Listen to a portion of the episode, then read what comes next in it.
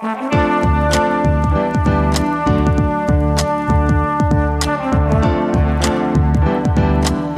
listening to the Co Main Event Podcast. And now your hosts, Ben Fowlkes and Chad Dundas. That's right. You're listening to another episode of the Co Main Event Mixed Martial Arts Podcast. I'm Chad Dundas, alongside Ben Fowlkes, as always. We're both senior writers in MMA for The Athletic, and we meet here every single week to chop up all the prominent, newsworthy, and hilarious happenings in the world of mixed martial arts. Ben, did you make it out to the Western Montana Fair? Man, you know I did. Yeah, we did too. We went on Saturday when it was like about 95 degrees during the day. And then later on, I looked on the Facebook and I saw people posting videos of the uh, quarter sized hail that was out there driving people inside. So I guess you could say we played it okay. Although, man, it was hot. It was hot to be out there. You know, I was there just in time to witness a fair band. Uh, I'm going to say working through some stuff.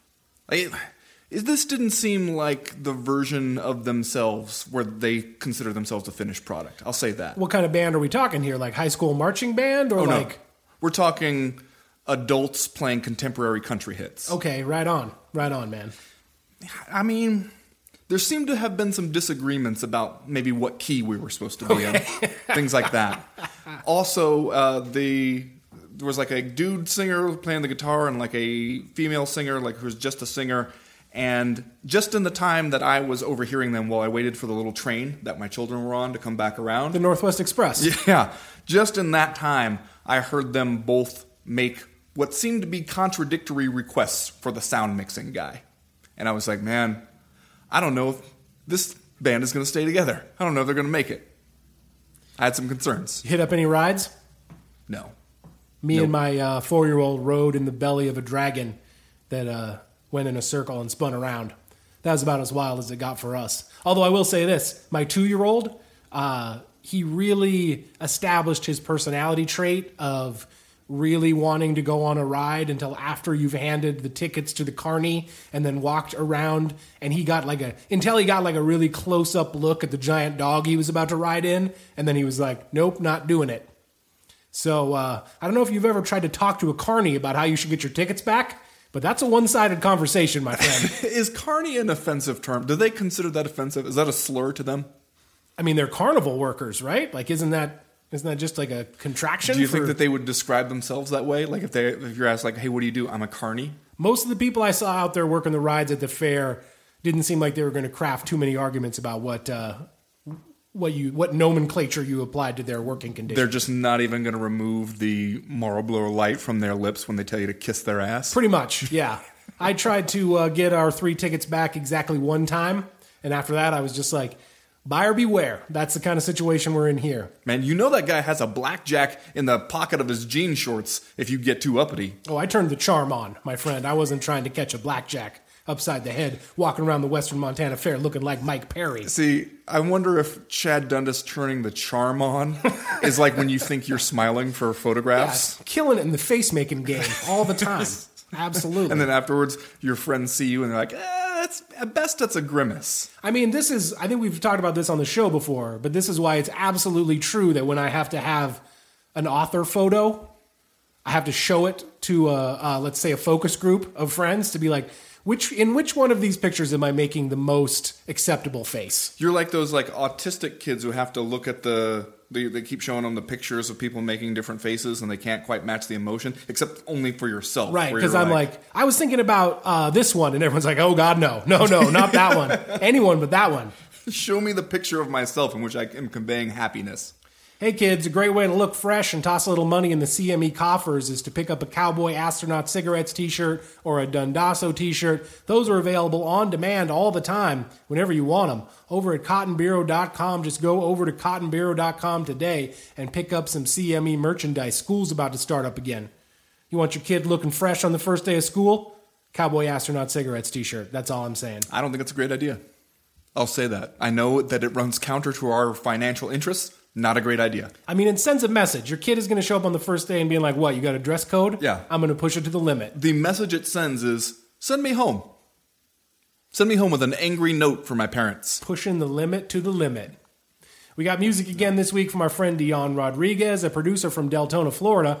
If you like what you hear from him on the podcast, you can check out more over at soundcloud.com slash dbeatz7. And again, that's the word beats with a Z. Beat Z. Three rounds as usual in the co-main event podcast this week. In round number one, Mike Perry got one p- specific part of his shit broke Saturday night against the silent assassin Vicente Luque. Somehow seemed worse even than getting his whole shit broke. And in round number two, are we unreasonably excited for Diaz versus Pettis? I don't know. Depends on what you consider reasonable, you fucking nerd. Now stand back while Ben does this fucking nunchucks demonstration. Oh man, if you could see him. Yeah. People in the live stream, they saw it. In round number three, should we be protecting our hearts from the possibility that Daniel Cormier might lose to Stipe Miocic this weekend? All that. Plus, are you fucking kidding me and just saying stuff? But first, like we always do about this time, let's do a little bit of listener mail. Listener mail. First piece you of know, li- who- before you get into this, you know who legit is good at the nunchucks, and I was surprised to learn this via the gram. Who? Dan Hardy. Oh, that doesn't make me make me that surprised. Like Dan Hardy's a, he's like he's gonna have a big samurai sword on his wall at home. Yeah, true. But like, I'm gonna show you the video later on Instagram because he's just like, oh yeah, I'm just working out with a set of my practice chucks, and you're like, you look like you're in some fucking ninja movie right now, man. And I it's not easy. I, I mean, as a guy who owns a set of practice chucks, even with the practice chucks, Chad, it's not easy to look as cool as Dan Hardy looks doing it. Dan Hardy to me is the quintessential fighter where when you interview him after it's over, you're like, that guy is way too reasonable and smart to be a professional mixed martial arts fighter, And he ended up in the commentary side of the game, which I think is better for everybody. Including him and his probably nunchucks. But Uh, you're right. He, I mean, if there's like he, skills. he's just everything about him screams a martial arts nerd. Martial arts nerd who can act with actual like pro athlete ability. yeah, yeah, that's going to separate him from a lot of the other nerds out there. Like you, what are the odds that Dan Hardy? Like you go to Dan Hardy's house and you're like, "Hey, uh, I know this is a weird request. You got any throwing stars?" He's gonna be like, He's going to "Oh, pull a fucking you know drawer what? open, man, on, and that had drawer is going to be full of throwing stars. I had some around here somewhere. Hold on, let me let me check. And yeah, he's gonna have some throwing stars. it's stars. like the junk drawer at everybody else's house. Yes, Dan yeah. Hardy pulls it open. It's nothing but stars. he doesn't have any AA batteries, doesn't have any duct tape, but he got some some throwing stars for you. First piece of listener mail this week comes to us from the former president, a Whig, I believe, James K. Polk, Okay, good to hear from him. one term president for the Whig Party. You know why you got to shit on him like that? He comes, he brings a question to the co-main event podcast. You got to point out as a one-term president. I mean, you How many in- terms have you served, Chad Dundas? True, true. Do not criticize the president unless you have also been president. From James K. Polk this week, a lot is being made of Valentina's boring performance against Carmouche. Is that really fair? Wasn't it just a couple months ago we were all wringing our hands over the health of Jessica Eye after the bullet booted her in the face? I don't know about you guys, but Valentina bought herself a couple shaky performances with that one in my book, Discourse. okay, that's a fair argument, and I don't blame Valentina alone for this one. It takes two to tango, as they say. Yes, it surprised me. I'll say this: Liz Carmouche's approach to this fight surprised me. You know what I, was, thought surprised. You know what I thought was interesting about it was she came out of the corner like a house of fire in the first round. Like, okay, I'm going to come out here and take it to Shevchenko, throwing the leg kicks, uh, firing off punching combinations. And like slowly, she just started to inch away from Shevchenko as the fight went on. And then by the middle, uh, she's not close on a lot of these punching combinations. She is punching someone who is standing three feet in front of Valentina Shevchenko. Well, and I know it's easy to sit here and say after the fact, here's what you should have done when you weren't the one risking your whole shit getting broke by being in there and when you have the benefit of hindsight and everything. But I don't know how you go into the fourth and the fifth round here as Liz Carmouche and you're not thinking to yourself, you know what? This is the last shot I'm going to get in all likelihood at a UFC title. This is kind of it. Yeah. If I want to leave a different narrative other than the person who came really close against Ronda Rousey in the first women's fight, I have to really go for broke now, and I have to pull out all the stops and really just take take my chances, whatever happens, and try to make something happen. Because if I don't do it, it's this this carousel is never coming around for me again. I don't know how that's not in the back of your mind. And Yeah, then I mean, I'm sure it is, right? And I think it just speaks to like how hard it must be to get in there and do the damn thing against Sure. someone like Valentina Shevchenko, who frankly, like the biggest criticism I feel like you can toss out of Shevchenko, and hey, this is her third fight since December and her second successful title defense of the summer, as James K. Polk points out. So, yeah, maybe we should tamp down the criticism a little bit. Whatever you say about his his administration, reasonable man, James Yeah. K. Polk. Like the biggest criticism I think that you can throw out of Shevchenko is that she's so goddamn good and technically superior to most of the people that she's fighting that it can be somewhat frustrating that she's not doing more. Right. And like once you get in there against her, I'm sure Liz Carmouche came in with like a game plan and all of this training, some of which was done underwater. Uh, and like you want to do it and you just can't. You just can't do it because she's just too technically good. She's out there shutting down everything you want to try to do. Yeah, I I can see that, and maybe it is just a combination of Valentina Shevchenko was, like you said, very active. She might be a little bit worn down at this point. Also, she's got the belt, and she knows the most important thing is keeping the belt, staying the champion, being able to call those shots, and staying at the top. So, for her, if she realizes I'm winning this fight pretty easily, I don't have to take too many chances. It would be nice to get a finish. I don't absolutely need it. And I agree with James K. Polk here that when you go and kick somebody upside their damn head and put them to sleep in a way that kind of frightens us all, you have bought yourself a little leeway. You get to put in a couple mediocre performances after that, and we we should let you slide a little bit. I agree with that. And the part I just don't understand is Liz Carmouche's side of it because you have to know that this is you know especially in a five round fight. I can see it more in a three round fight where it can go by so quickly before you realize uh, time's pretty much up here. A five round fight, you got more chances to come back to the corner and realize this is slipping away and it's never going to come back again. Yeah. Um, to me, I wanted to say one thing about the the overall reaction to this fight because this was not a good fight. No. This was not a great fight. I would say among the worst UFC title fights. as we found out, the third fewest significant strikes landed in a five round UFC title fight of all time. So, like, the pace here, at least in terms of, of striking, was not out of this world. I do want to say, though, that, and I, in a way, I feel like a broken record, but I also feel like right now in this sport, all paths lead back to this topic in some way, and that is the UFC's live event schedule. Like, one of the reasons that I feel like the reactions to this fight were so extreme was that anything halfway meaningful right now on this schedule has to carry so much goddamn weight. yeah. Because when you're doing 42 events a year, in the middle of August, you're going down down there to Uruguay for an event where we're not totally sure why we're doing it, but it's you know this is what we get paid for at this point. If you're the UFC, 300 million dollars a year for a certain number of events and hours of content. So you got a 13 fight card in the middle of August down there in Uruguay, and for the most part, most of the people who tune in are going to be interested in two things. You're going to be interested in the main event, and you're going to be interested in Mike Perry.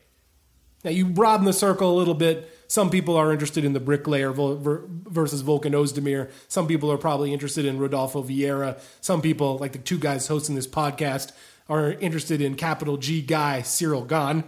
Uh, been on the Ciryl Gane train since day one. Which was like last week. Thursday. So Yeah. Found out about him last Thursday. Uh, so like you got a 13 fight card, and the only reason we are tuning in, we are we are budgeting time out of our lives to watch Valentina Shevchenko versus Liz Carmouche. Whereas yesteryear, Valentina Shevchenko versus Liz Carmouche probably would have been on a pay per view.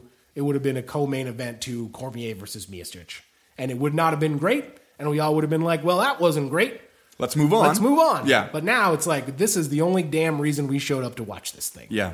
And so when it's not good, it's really not good. Yeah. I also think maybe some like to return to what is going through Liz Carmouche's mind. I think some of it is maybe a stylistic thing that Liz Carmouche is the kind of fighter who if she gets behind, way behind on a scorecards and you say to her, "You got to go out there and finish." She doesn't have too many paths to do that, especially against a fighter like Valentina Shevchenko. If she doesn't start off pretty even and you know taking some of these rounds, by the time you get to the fourth or the fifth, she's kind of like a like an option team in football, where if they get down by four touchdowns, they don't have like a thing in their playbook where you end up scoring three touchdowns inside of five minutes. They just, that's not really what they do. They need to keep it close and need, or like get an early lead in order to have a chance. Maybe that was some of the thing you just deal with when you put together this style of fight, like these these two kinds of fighters in this this title fight. So Valentina Shevchenko is two successful title defenses into her women's flyweight title reign, and you start looking around these rankings. What are you going to do with her next? The thing I don't have any interest in is another Amanda Nunes fight. See, I started out there. That's where I started my psychological journey. Okay. And then I was like, Then you took some mushrooms, you had a psychedelic experience. I started to look around at the contender lists in both of those divisions, and I started to think, do I would I rather watch Valentina Shevchenko fight Katlyn Chookagian? Would I rather watch Amanda Nunes fight Germaine de Randamie? Or would I rather bite the bullet and watch these two champions fight each other for a third time? a And third time. A third and Amanda Nunes has won both. she has. The second one was a somewhat controversial split decision. But all the same, I eventually talked myself into the idea that really the only thing you can do with these these crazy kids is to have them fight again. And then what? Because you're just kicking the can down the road, man. You are. You're gonna have to are. like uh, confront these problems in both divisions. Well, arguably three different divisions here. I guess you're hoping that Like, a Conor. McGregor style figure shows up who can make weight in all of these women's weight divisions and just sets the world on fire. Because right now it's slim pickings all over the place here. I mean, if you're praying for that kind of miracle, God help you. I just don't think you're you're only delaying the problem at that sense. And I'm just sick of the champion versus champion thing. I mean- and, and no time in MMA history has champion versus champion stuff meant less than it seems to mean right now. We have admittedly crossed over into the, the law of diminishing returns for sure in terms of like the super fight. At the same time, man, Shevchenko versus Chookagian, where are you going to put that? let's let- UFC Montevideo too?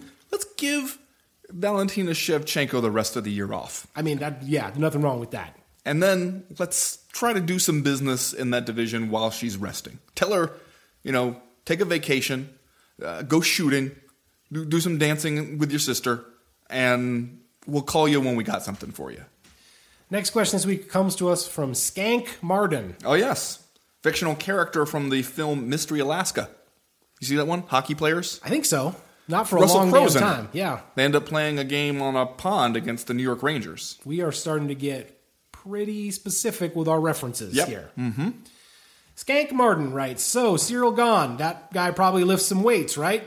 Hammers those, hammers some of those big tires out in the gym parking lot. No Oh, doubt. for sure. Yeah, he definitely hammers the tires. He's only 4-0, but he looked good against Rafael Pessoa, Pessoa on Saturday. And as far as heavyweights go, he's rather youthful at 29 years old. Is it too soon to actually get excited about a true heavyweight prospect? Or am I just setting myself up for the inevitable disappointment? I would say, let's get excited about Ciryl Gane. Why not? Man. You know what else? I bet he, I bet he knows where they keep some kettlebells. Mm-hmm. Looks like he does some kettlebell stuff. He's doing the American swings and the Russian swings. yeah, Both probably, uh, probably known to pick up a cable every now and then. you think he's doing that thing with the big ropes? Yeah, oh yeah, for sure, for sure, doing the rope thing. You don't look like that without doing the rope thing. So Ciryl Gane, the training partner of Francis Ngannou, at least at one point, from over there in France, coached by Fernand Lopez, the same guy who bought, brought Francis, Francis Ngannou to the UFC. Uh, professional kickboxer, I'm led to believe, makes it to the UFC after three pro fights, which tells you a little something about his upside. No matter what division you're fighting in, you're probably not making it to the UFC after three fights unless they think you can do some special things. Hell of a highlight reel coming into this fight. If you watched it, some of the stuff that the UFC Twitter account tweeted out, where he's throwing spinning back fists and just beating the stuffing out of people in the smaller events.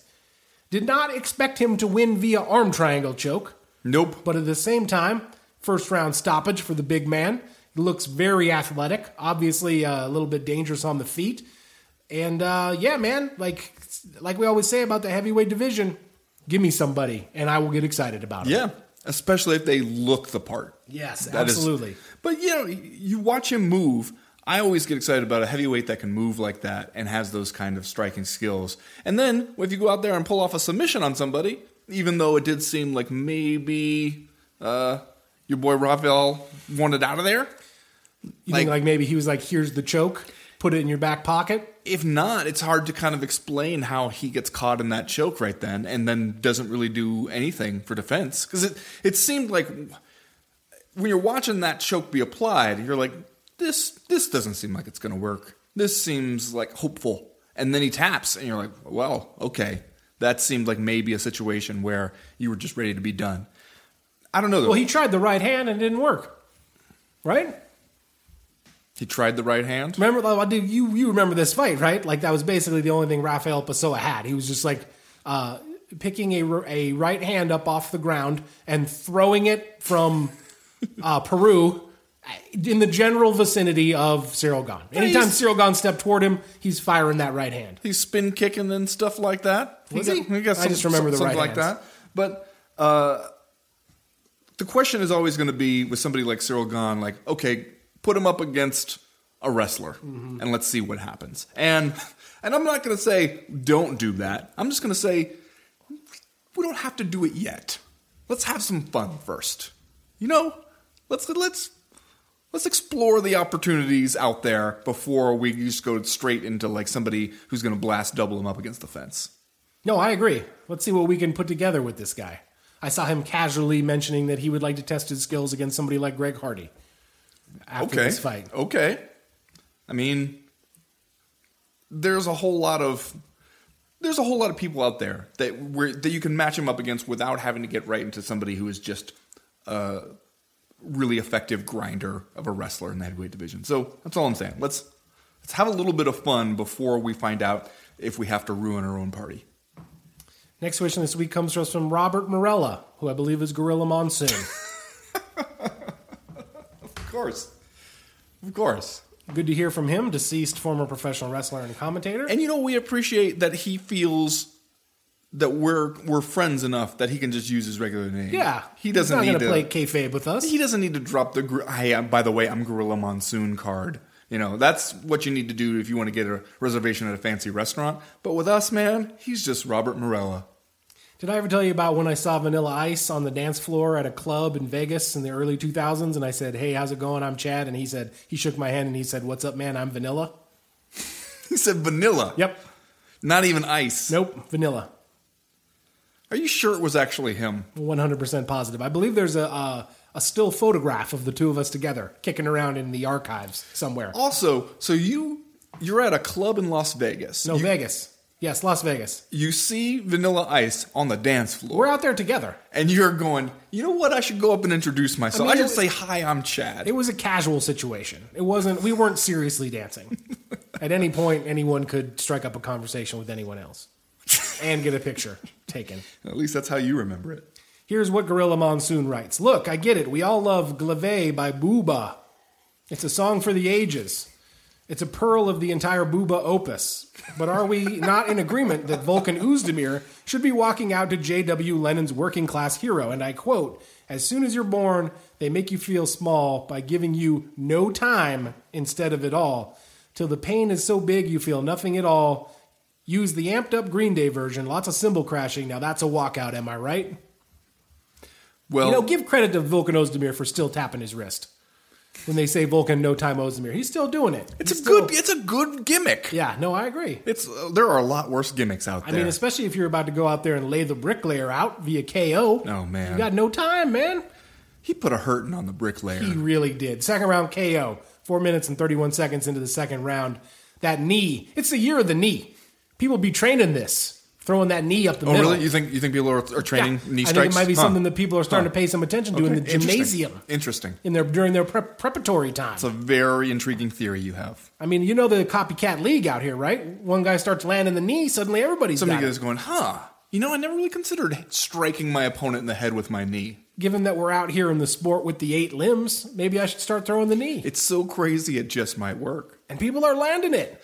He hit the bricklayer with some monster shots here before the finish. Yeah. it's kind of a testament to Ilir Latifi's toughness that he made it because you could see he his face was starting to look bad. He was looking like he just couldn't quite find Volkan Ozdemir, and every time he steps in there, he's getting blasted with something, and you could see it like you could see it coming. You could see this slowly developing car crash coming for him. and yet he still wanted to be in there. He st- he wasn't giving up, and then you could just see him just take one that like short left hand, I believe it was, and it was like slow motion where he go he drops down and he goes to finish him off, like cocking back the hand, and you know the ref's not going to get there in time, and you're just going to have to take one more hard shot before it's all over, and then he's just face down on the canvas. This one hurt especially bad because I had already started to give my heart to the idea of Ilir Latifi going to heavyweight. Because he had talked about that in the lead up to this fight during fight week. He said he wanted to fight at heavyweight. He was open to the idea of fighting Derrick Lewis. And I was like, even though it would test the allegiances of the co main event podcast, yeah, hashtag would watch the bricklayer showing up to fight the Black Beast.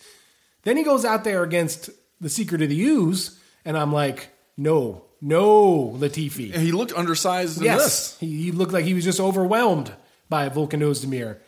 Made me feel like there's no way I want to watch this guy fight the mammoths of the heavyweight division. So that was a little heartbreaker for me. How do you feel about the secret of the Ooze now? You think? Can, can I mean, he- this is as good he's looked as he's looked in a while. yeah, Year of the maybe knee. Year of the knee, my friend. maybe it could also be the year of the not getting into bar fights and creating, as they might refer to on a UFC broadcast, legal troubles for yourself. Can you imagine seeing Volkan Ozdemir out at the club and being like, yes, about to start some shit with this dude? The guy who keeps tapping his wrist, telling me he's got no time. I'm gonna go up on the dance floor and be like, "Hi, I'm Chad." Just see what Probably happens. Probably be like, hey, I'm no time. If he says, "Hi, I'm Vulcan," you're gonna be like, "Okay, this guy's fucking with me." Yeah. What? Now it's what- time to start some shit. What a shit. smart ass. Next question this week comes to us from the Cheeseburger Walrus. He writes Is it just me, or is Yoel Romero versus Paulo Costa flying seriously under the radar? This fight has all the makings of an absolute banger.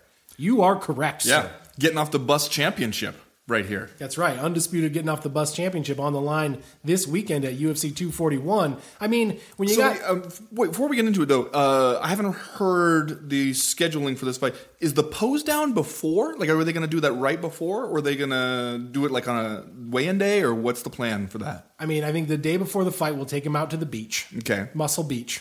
baby oil, Slather him down with some oil, and then say, Get out there. Let's see what you got. And will one of them have that little like Rick Rude '80s like Yeah. arm? They're going to have like the thing with the spring Yeah, between it. the little like hand version of a Bowflex kind of thing to you know to get you pumped up before you pose. You don't see a lot of those in the MMA training regimen. A lot more people hitting the tire with sledgehammer Yeah. than using the uh, whatever that arm thing is. That arm thing had a, a very short window of popularity. Too dangerous, I heard. Yeah, that was just not a tool that any mortal man can use. Yeah, whoever is the biggest jokester in your gym is going to be running up behind you and slapping you on the butt with that thing. so people were like, "This, let's get this out of here." I mean, Bring in a big tire that no one can fuck with. it is the reason that this one is flying under the radar because it already got made once, fell apart, and then we kind of forgot about it. We just moved on with our lives. That's probably part of it. And then you got the UFC 241 lineup, which is, you know, stellar. Anthony Pettis versus Nate Diaz. Of course, Daniel Cormier versus Stipe Miocic. Derek Brunson versus Ian Heinisch is on this card. Raphael Assunção versus uh, Cory Sandhagen is on this card. That's a That- prelim fight. that there's going to be uh, fireworks in that one. So, like, if when you head up to the UFC 241 buffet, there's a lot of good stuff to choose from. And I do think that we've lost sight a little bit of Yoel Romero versus Paulo Costa. But I'm saying bring it on. Who do you like in that one? Who knows, man? Who knows? I just hope nobody gets their beautiful bodies hurt.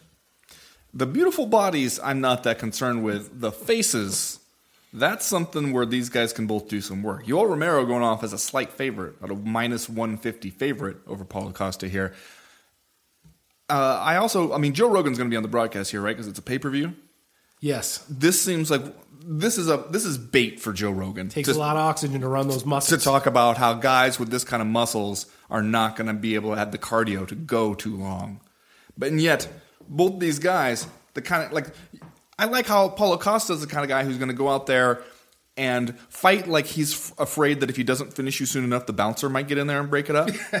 and Yoel Romero is going to go out there and fight like he's got all night, man. He could fuck around for two and a half rounds and then be like, all right, flying knee, knockout, whatever. I'm interested to see how those two varying approaches to the fight game work here. no, me too. Yoel Romero going to act all lackadaisical.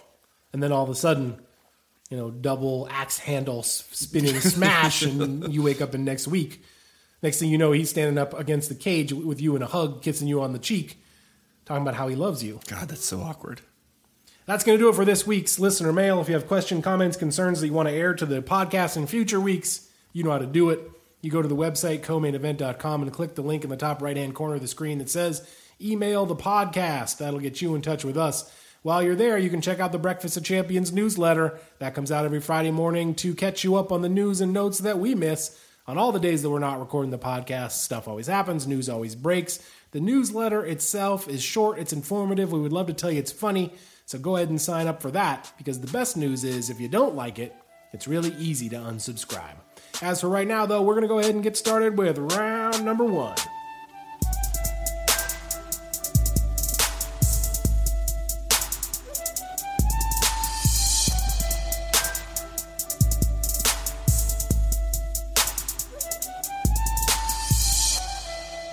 Ben, that dude, Mike Perry, he's out here fighting Vicente Luque, the silent assassin, in what was unquestionably the fight of the night. Both guys earned $50,000 bonuses accordingly. After this one was over, gets his nose mashed all over one side of his face. Yeah. Maybe the worst broken nose we've we've ever seen. Definitely on the short list of bad broken noses that we've seen in this sport. Yeah, especially because I feel like other broken noses that we've seen, the really bad ones, where you can tell the nose just looks like it has taken a hard turn in one direction, and you're like, oh man, that's obviously broken. This one had that, but also seemed mashed beyond all recognition as a nose. Like, to the point when I I don't even know how you're supposed to. You walk into the hospital, they might be going, "Where's your nose? Is it is it somewhere in that mass of flesh?"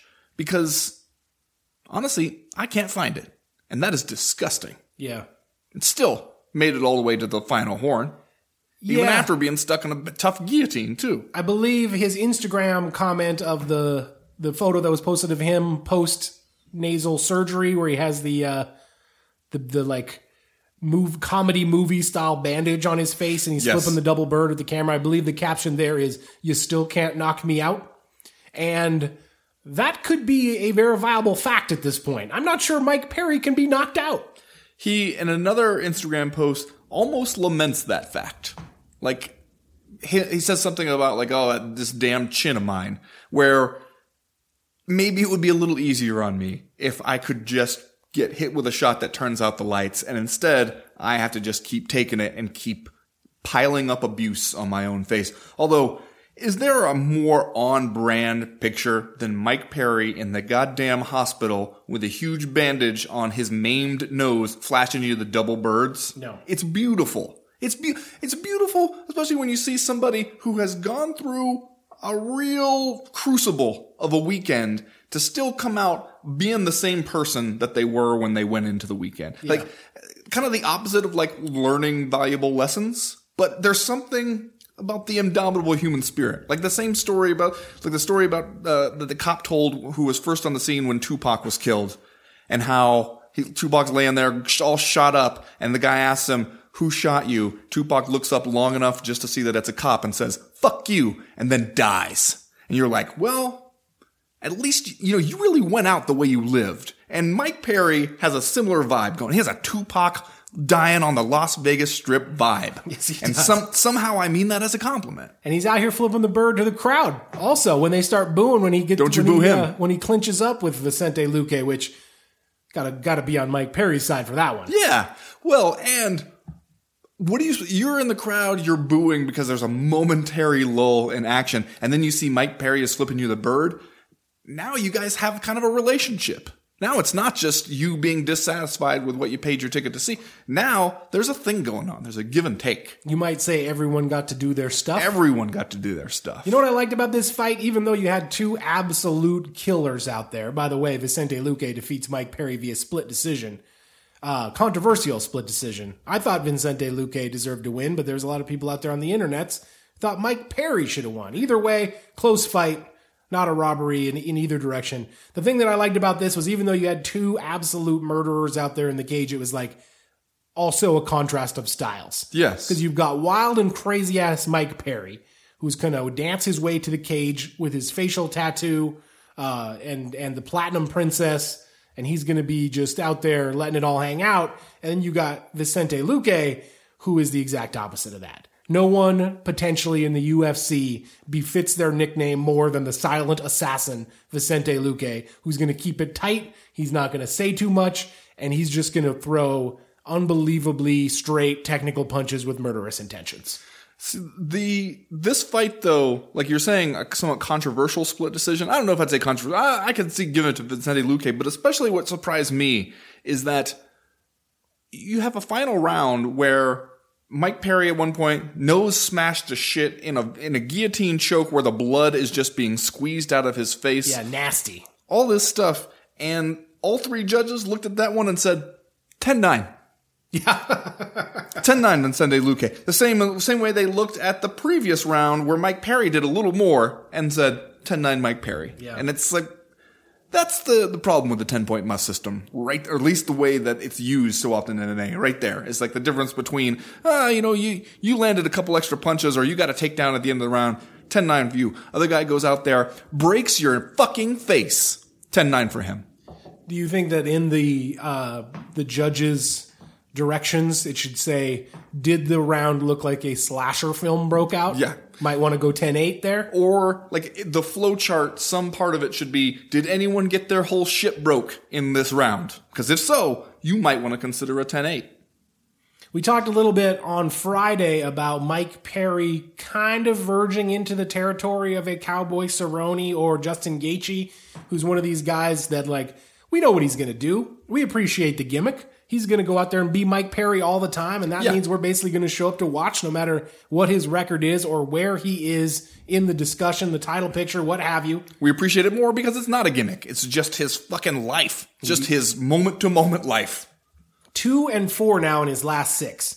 The wins are over Paul Felder, split decision, UFC 226, and uh, Alex Oliveira, a unanimous decision in April at uh, Jacare versus Hermansson. At any point, do we start to think Mike Perry's got to put a win streak together, or is he just Teflon at this point? He does need to win some of these fights. Yeah. I mean, he has been doing for a little while now the win one, lose one. And we've seen in the UFC, if we like you enough, you're exciting enough, you're fun enough to have around, you can do that for a long time. You can win one, lose one. It's when the losses start stacking up. But if you want to really be a guy in this division, you need to win more of these. And this one actually, I thought we saw a little bit more disciplined Mike Perry. There were moments in there where it was like, okay, Yeah. he's he's actually trying to do something here rather than just trying to go out there and knock somebody's head off with every single exchange. And so I thought there were some hopeful signs here, but then that's a tough fight. Vicente Luque is a tough fight for him, especially style wise.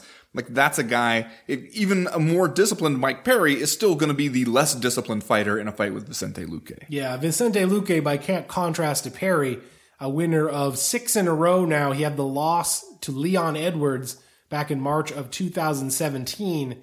I believe he has won 10 of his last 11 all told.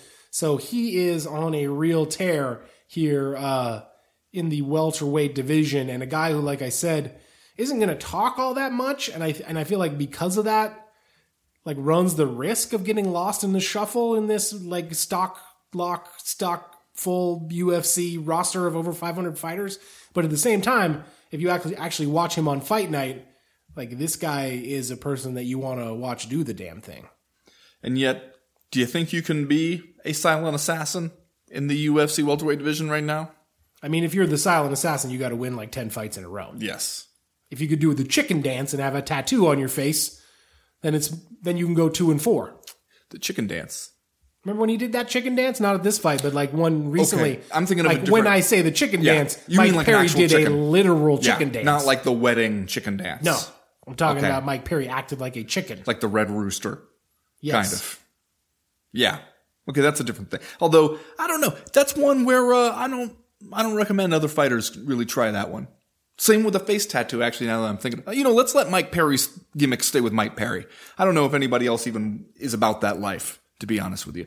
But I do wonder, a guy who just goes out there, puts in really good performances, wins fights, and then makes himself easy to kind of forget about.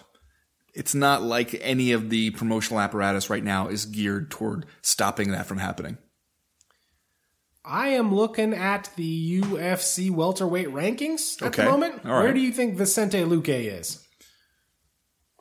12? Would you believe it if I told you he is not on there? I guess I'd believe that. He's not on there unless I missed him. Well, there's only like 15 names on there. I'd hope you, you'd be able to spot him if he's on there. So that seems like an oversight to me, Well, Mike Perry's given not the on body there, is of he? work.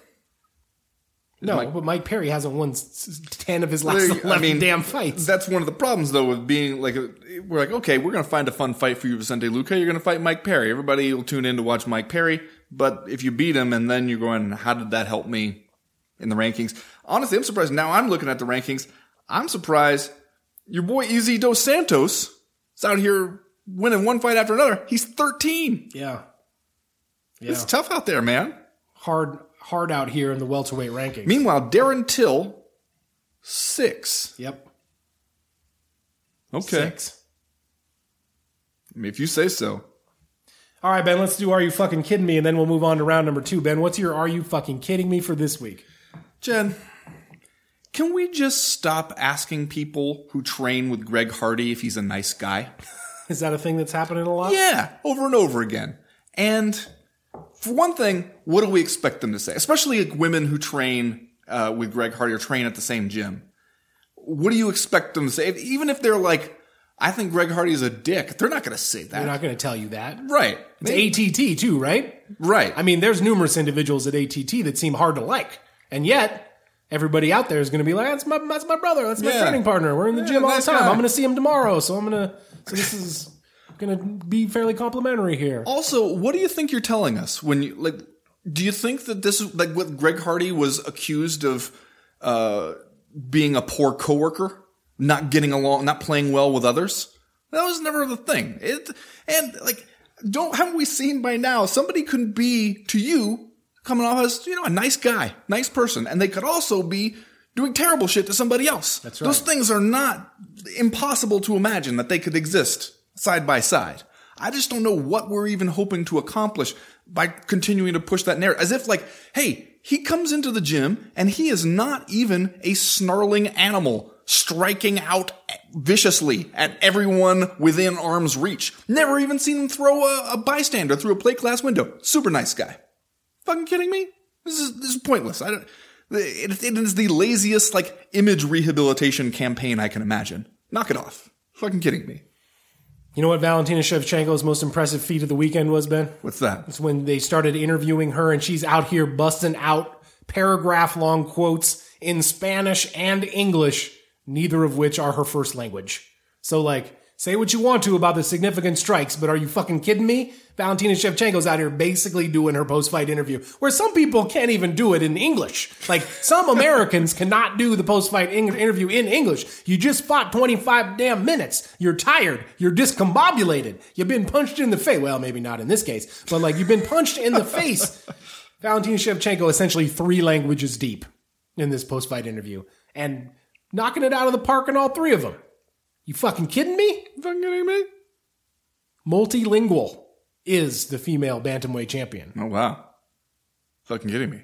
You fucking kidding me? Chad went up full Mike Goldberg on us. That's gonna do it for round number two. We'll be right back with round. Oh, that was round number one. That was round number one. Speaking of being discombobulated. Yeah. we'll be right back In English. with round number two. I'm only trying to do one language out here.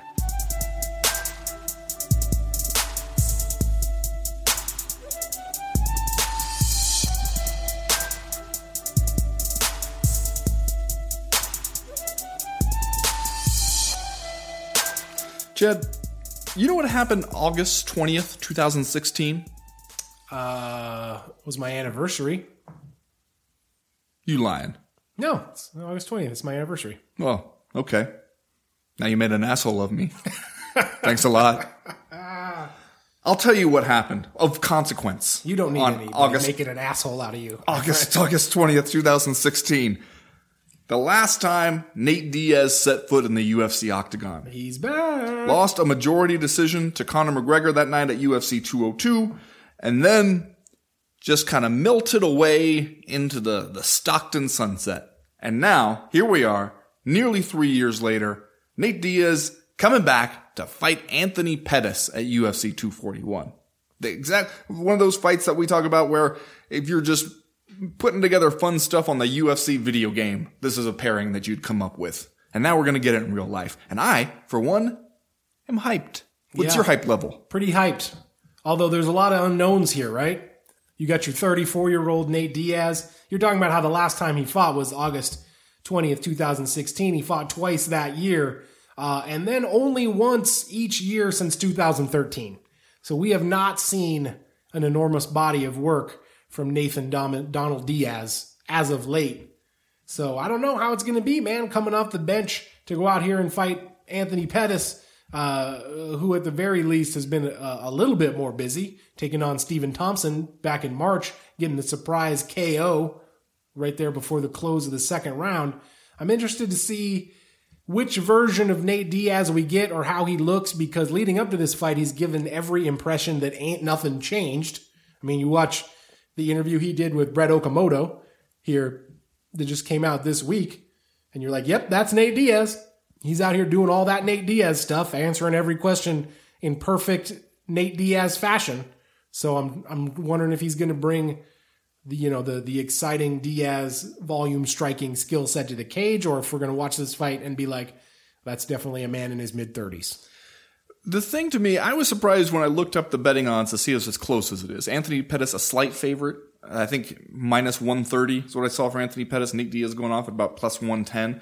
Because I feel like if Anthony Pettis fights a smart fight here for three rounds, I feel like he should beat Nate Diaz. Just by what they both bring to the table. I think if you if you were able to control the distance against Nate Diaz and really use the kicks and, and keep him where you want him, I think that Anthony Pettis ought to be able to beat him. I don't think he'll finish him, but I think that you ought to be able to win a decision over Yeah. Diaz. But then the thing is, as we've seen, the Diaz brothers excel at getting people to fight their fight. Yes, they do. That's the thing. You just look at the stand up games. Anthony Pettis is probably a little bit more diverse with what he likes to do. He's more diverse than a lot of people in what they like to do on the feet. Diaz is going to come out here and box you up, but they have this uncanny ability with that like pressure boxing style to turn fights into the kind of fight that a Diaz brother can win. So the question is going to be can Anthony Pettis avoid that? If you just go out there and kick the shit out of his legs in the first round, kick him to the body, you don't even have the usual problem that you do as a, a kicker when up against the guy with a really good ground game, because the Diaz brothers seem kind of philosophically opposed to taking people down. Even though it's arguably their biggest strength. Yes. Remember when Nick, uh, when Nick Diaz fought uh, Paul Daley? I think, and it was I think it was the Paul Daley fight in Strikeforce where like they're having this absolute slugfest, and you're like, wow, this is awesome, and then like the moment it goes to the ground, Nick Diaz tapped him out. No, is that right? No, Who did he, tap kno- out? he knocked him out. But uh, I, I thought you were going to talk about his fight with uh, Carlos Condit, where he's trying to follow Carlos Condit around all night, trying to land punches and get him into a brawl, and Carlos Condit just won't do it. And then in like the fifth round, he takes him down immediately, gets on his back, and then just kind of runs out of time. You're like, you know what? That might have been a smart thing to do in round one but you just you don't have it in you to initiate that exchange. Like for you, the ground game is something that you're super good at, but that other people have to decide they want it there before you'll consent to beat them there. And it surprises me every time. But I mean, I guess Nate Diaz, like you said, the pressure boxing style, you can crowd a kicker sometimes and just keep coming at him as long as you don't mind getting the the you know taking those thumps on the leg and into the body that he's inevitably going to have to take at some point in this fight. But it seems to me like if Anthony Pettis probably spent the weeks before this fight being told over and over again not to go out there and do the Nate Diaz stuff. Don't don't try to out Diaz him. Even though that is kind of what we we the fans are hoping for, aren't we? We're hoping for because isn't this how Anthony Pettis described the he and his boys getting into a nightclub tiff with uh, the Diaz brothers, where he was like, "Well, their family don't play, and my family don't play," and so you know we got ourselves into a bit of a scuffle, and so it's like that's what we're hoping for out of this fight. But if you're in Anthony Pettis' corner, don't you think you've spent weeks now telling him, let's not do that. Yes. How about we go out there and we win the fight? Yes. It's kind of you, you just saying that kind of makes me wish this was a tag team match. Like we could get Anthony and Young Surge out there. Saying Surge is a little bit out of his depth weight wise here. Yeah, but still it'd be fun when you got Nick and Nate across the, the ring. Like, let young Surge have a bicycle chain.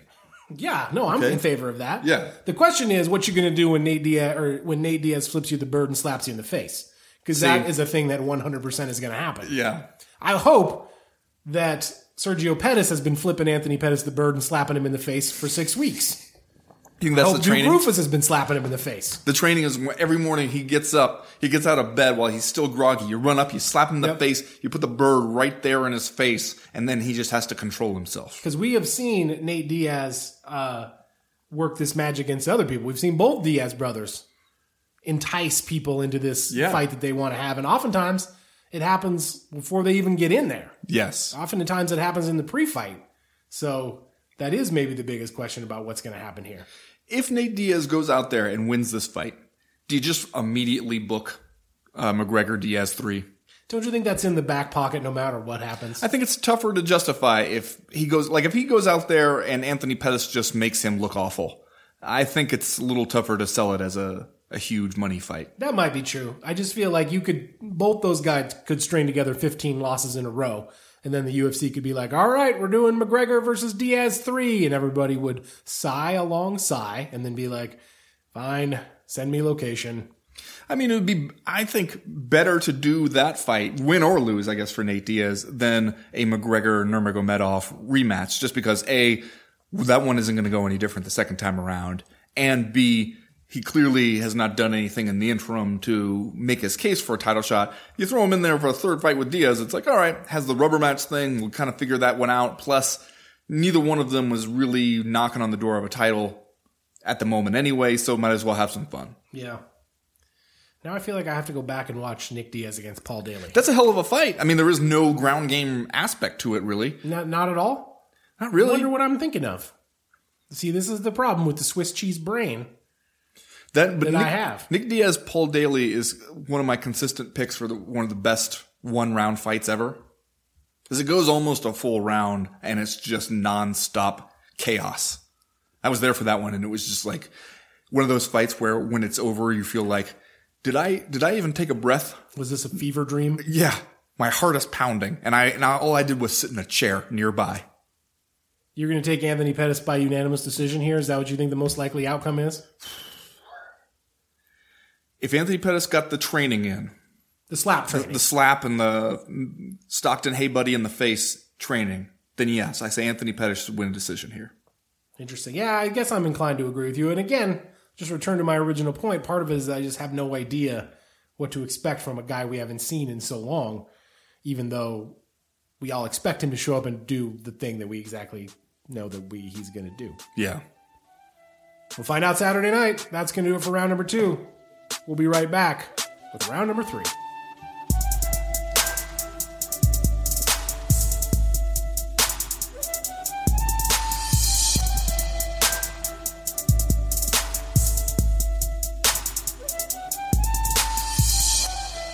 Well, Ben, your 40 year old heavyweight champion, Daniel Ryan Cormier, rolls in to UFC 241 for a rematch with the former champion, Stipe Miocic.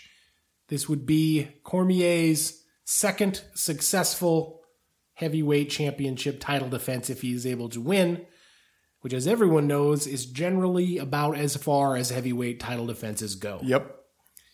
I feel like our hearts are already planning ahead for what might happen if Daniel Cormier wins this. Because you got Big Franny Ngannou out there uh, slinking around trying to get himself into a main event heavyweight title fight. And I think we can all agree that Cormier versus Ngannou would be fun as hell. You got Jon Jones out there lording over the light heavyweight division. But every now and then continuing to tease us with the idea that if the money's right, he and DC will both show up for another fight between the two of them. And in many ways, if Stipe Miocic wins this fight, I feel like it just kind of returns the heavyweight division to the status quo. Should be we be more worried about the prospect of a Stipe Miocic victory. You know, somebody was asking me in the mailbag for the Athletic, what ha- you know if Daniel Cormier wins again against Stipe, does he become the greatest UFC heavyweight champion ever?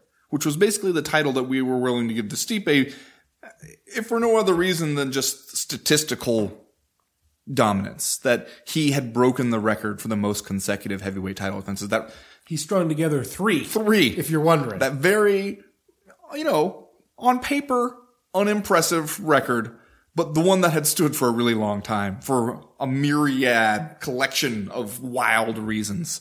And then I, you know, when you think about it, if Daniel Cormier beats Sti- Stipe Miocic, his heavyweight title wins will be Stipe Miocic, Derrick Lewis, Stipe Miocic, which it's two guys.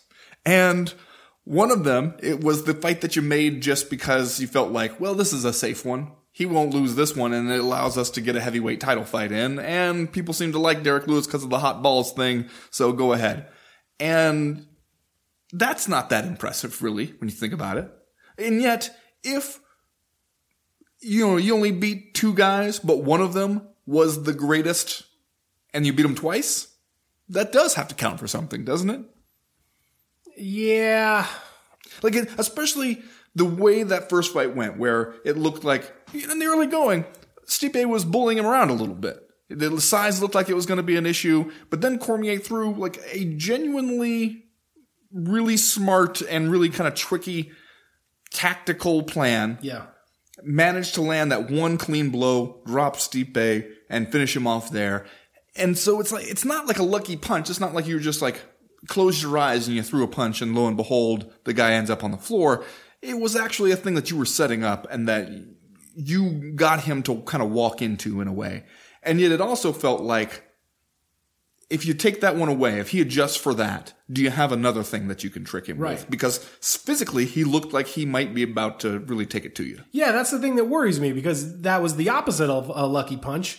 You outsmarted the guy. You out strategized him. You tricked Stipe Miocic into thinking he was okay to fight you in the clinch, and then bang, zoom to the moon, you knocked him out. You're not probably going to trick him again. Well, not with that. You might trick him with something else. That's true. You're not going to probably trick him with the same trick again. So that is the million dollar question here. Like, if Daniel Cormier and Stipe Miocic get in a mixed martial arts fight again, what happens here? And you're right that it seemed like for the first couple minutes of their initial meeting that my thought as it was happening was like, oh, Stipe Miocic is just too big for him. 'Cause He was bullying him against the cage. Uh, he was doing all of his Stipe Miocic big guy stuff. And in the end, I don't know how much of that was Daniel Cormier kind of uh, utilizing his own game plan, trying to sucker Miocic into a false sense of security so that he would fight him in the place where Cormier was strongest, and how much of it was just Stipe Miocic being way too big. Cormier's never lost at heavyweight. So he's pretty good there. But at the same time, like, yeah, man, that's a big concern. If if basically what happened in the first fight was that we out game planned him, Stipe Miocic is pretty smart, pretty high fight IQ. We've seen the proof in the pudding in that during his title reign. He's not going to fall for that same trick again. What happens if this if it's just skill against skill, body against body? I mean, it really is though. Like if Daniel Cormier goes out there and beat beats him again, regardless of whether it seems like a trick or whether Right. it seems like he's just kind of figured out I mean, I'm something not trying to him. take anything away from Cormier. To me, it's all the more impressive Yes. that the way he beat Miocic was uh, by uh, bamboozling him in Right. I mean, it's like the same. We got really excited about uh, Jorge Masvidal's win over Ben Askren when it's like that is kind of a trick. What you're going to do, like you've just scouted him well, you know what he's going to do, and you have the balls to go in there and try it, and you're able physically to pull it off. And it's not so different with the Daniel Cormier Stipe thing, just that the, this trick was a little longer and unfolding. But if you figure out some other way and you go out there and you beat him again, then that to me, like I do think, then you'll start to look at it and you're like, like you said, he's never been beaten at heavyweight. Like, and Jon Jones doesn't seem like he's super eager to come up to heavyweight and try Daniel Cormier there. And I, I don't know, it would be really curious. He beats Stipe Miocic and then sticks to his guns and says, all right, that's it. Now I'm really done. Then I'm going to go coach wrestling and do commentary and that's it. And this is the legacy I leave behind. And how do you make an argument for somebody else as the greatest UFC heavyweight when, if you're going to be like, who is it? Is it Stipe? Because Cormier beat him twice, Yeah. went 2 0 against him. Yeah. Uh, is it like Cain Velasquez or somebody? Uh, you know, like we saw sea level Cain give way to Mexico City Cain and then never quite got back. So I don't know. And yet, if Stipe does go out there and beats Daniel Cormier, I feel like everybody's going to heave a giant sigh, like you said, and then say, rubber match. I guess we got to. And yet, I don't feel like there'd be a ton of enthusiasm for it. No, I agree. Like one of the reasons why the heart the heart is with Cormier here is that the world seems a lot funner if he's the UFC heavyweight champion. Will he walk away and retire if he beats Miocic a second time? Uh, I don't know, but there's some enticing stuff out for him out there for him in the wake of this. If he's still the champion, seems like he's going to get some uh, some lucrative offers. I have kind of have a hard time believing that he would walk away, even though uh, he seems like the kind of guy who's not going to do this forever, and he seems like the kind of guy who uh, is going to stick to his guns about retirement. But like, he's a lifelong competitor. He has talked in the past, I think, about getting super depressed when he didn't really have something in his life that would fill that competitive need.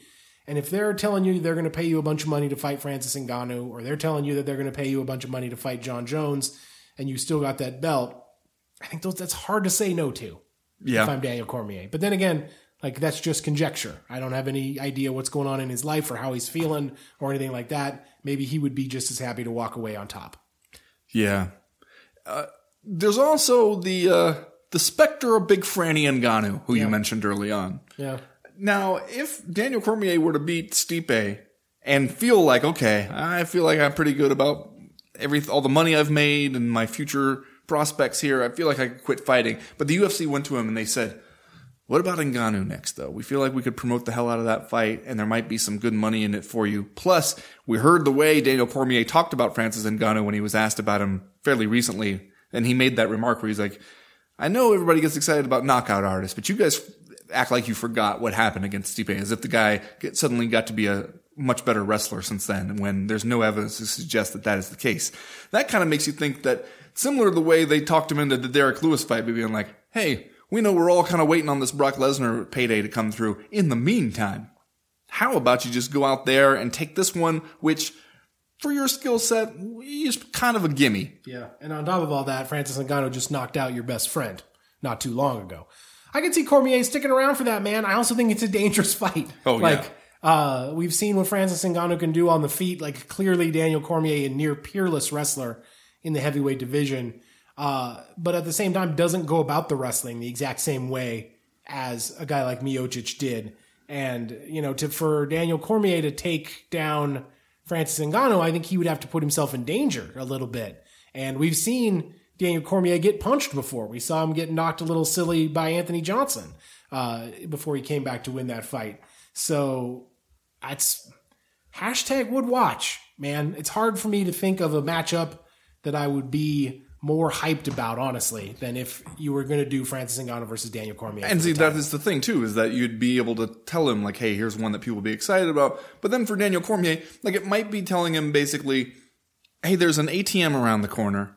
Uh, go in there, just punch in this code we give you, and nine times out of ten, it just it'll spit out a whole bunch of money at you, and all you have to do is open up this big bag and catch the money in there, and then you go on your merry way." Uh, yes, one time out of ten, uh, a giant sledgehammer just comes flying out and hits you right square in the forehead. but that's rare. Probably what's going to happen is the money thing, like just bunch of money for you. yeah. Small risk of sledgehammer. It's for Daniel Cormier.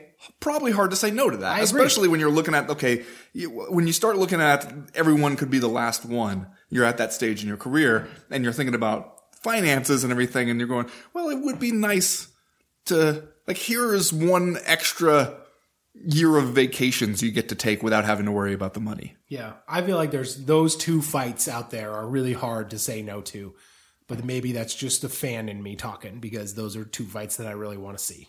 The other thing I've heard from people and leading up to this one is that it seems a lot of people feel like, hey, where is the UFC doing any promo for this one, or are they just kind of hoping that we all know about it? Well, again, like before fight week, these days it's hard, man, because you got all these different fighting events. You got to try to sell Shevchenko versus Carmouche, and you got to try to sell every other event that you got. So like, really, the window is fight week to sell these. And, and you're going to squeeze in your video packages during those other events. But if people aren't watching, like if people are not sticking around on ESPN Plus to watch UFC Uruguay, which you can understand how even an ardent fight fan might be like, oh, catch the highlights tomorrow. Then they're going to miss all those promo pieces. Like that's the problem with counting on those as your, like the, the two weekends f- worth of events that you had on like ESPN and then ESPN Plus to try to generate some hype for this were both events that people probably felt like, oh, I could record it and catch it later or just miss it entirely. Yeah. And so then they don't see your hype pieces. I mean, I tell you what, we covered the sport for our jobs, and I, I feel like these fights always creep up on me. Every single time I'm like, Cormier versus Miocic is next week? Damn. So I can only imagine how it is if you're not paying really, really close attention. Yeah. If you have an actual job that you have to think about.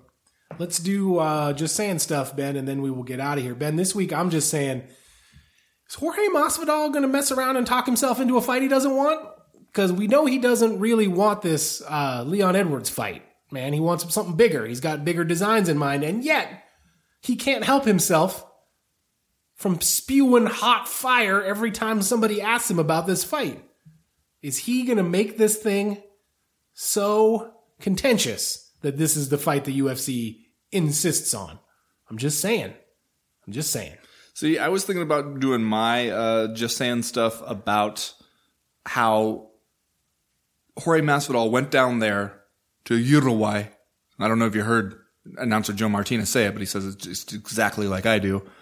And what ends up happening is everybody's talking about Jorge Masvidal afterwards. Didn't even fight. Just went down there in some fancy duds, Right. shouted into the camera a little bit, and everybody's talking about him afterwards. Yeah, which uh, you know, from a PR standpoint, is a smart move. You got this kind of low profile fight, toss the, the the media a big stake in the form of a Jorge Masvidal sit down. Well, yeah, and, and oh, he's got to go down there. I mean, if we're going to do a show where Mike Perry has to go to exotic locales that he does not understand and do a show, Jorge Masvidal is a pretty good guest star to have on there.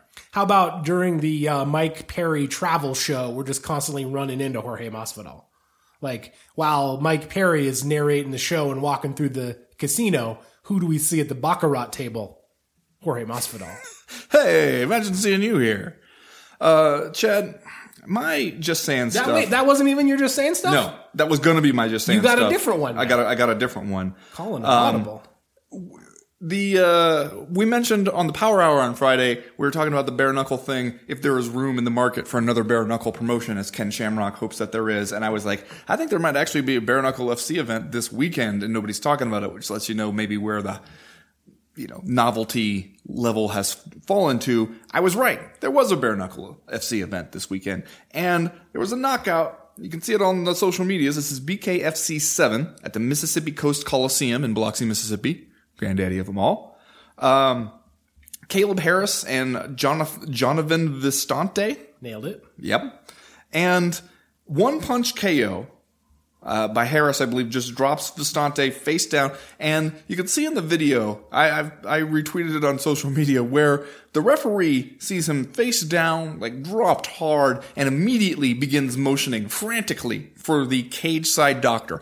Motions several times, in fact, only to then look up and find that no cage side doctor has arrived. And then, eventually, we see an old man, like in the sport coat or like the cage side doctor kind of outfit, leisurely stroll up as if, oh, oh, what's, what's going on here? I happen to be a doctor. Like if they had Is some- there a doctor in the if house? they had summoned that guy from the crowd, I think he might have gotten there faster. Just not that concerned at all. I'm just saying, if I'm in a fight in a bare knuckle boxing event in Biloxi, Mississippi, at least get a doctor who is going to treat this with the seriousness it deserves. When the referee is, fr- the guy who's closest to the knockout is frantically waving for a medical professional to get in there right now, put a little pep in your step, man. I'm just saying, yeah. you don't have that much to do. Let's act, let's act like time is of the essence here. I'm just saying. Just saying. That was the second crazy knockout in a row at that BKFC event because the dude got his night mouthpiece knocked out, I believe, in the fight right before that. Yeah, a lot of one punch KO action going on there. Guess that's what you're going to get when nobody's wearing gloves. You guess so. In any case, that's going to do it for this week's co-main event podcast. We will be back next week to tell you all the stuff that happened at Cormier versus Miocic 2. And then I guess we will look ahead to Fight Night Andrade versus Zhang, which is going down, at least scheduled to go down in China uh, on August 31st. What is that? What day is that? Saturday? Next Saturday? It's, uh, well, now you're asking me. No, it's in, so this week is the 17th. Then you got the, uh, then it's two weeks. Okay. So we might end up uh, focusing on something else next week. We'll that see. one's at the Shenzhen Universiade Sports Center Arena. I understand there's some social unrest over there right now, though, so we're going to have to see how this plays out. As for right now, though, we are done. We are through. We are out. I'm saying you might want to bring your own doctor bare knuckle fighting event because if you told me, hey man, the doctor that this bare knuckle fighting promoter got to come be the, ringside of, uh, physician, maybe not the like, maybe not in the uh, Texas Monthly magazine issue of the top doctors in the region, I would believe that. Uh, it's also a kind of a sweet, old school fight sports move to roll in there and be like, this is my trainer, Gus, and this is my personal physician, Dr. Camperino. Dr. Camperino has been treating me for years with my tinctures and various Yeah. uh, supplements, Please don't ask about the giant scar that runs from his forehead to his chin. Elixirs. He mixes up my elixirs. Very sensitive about the scar.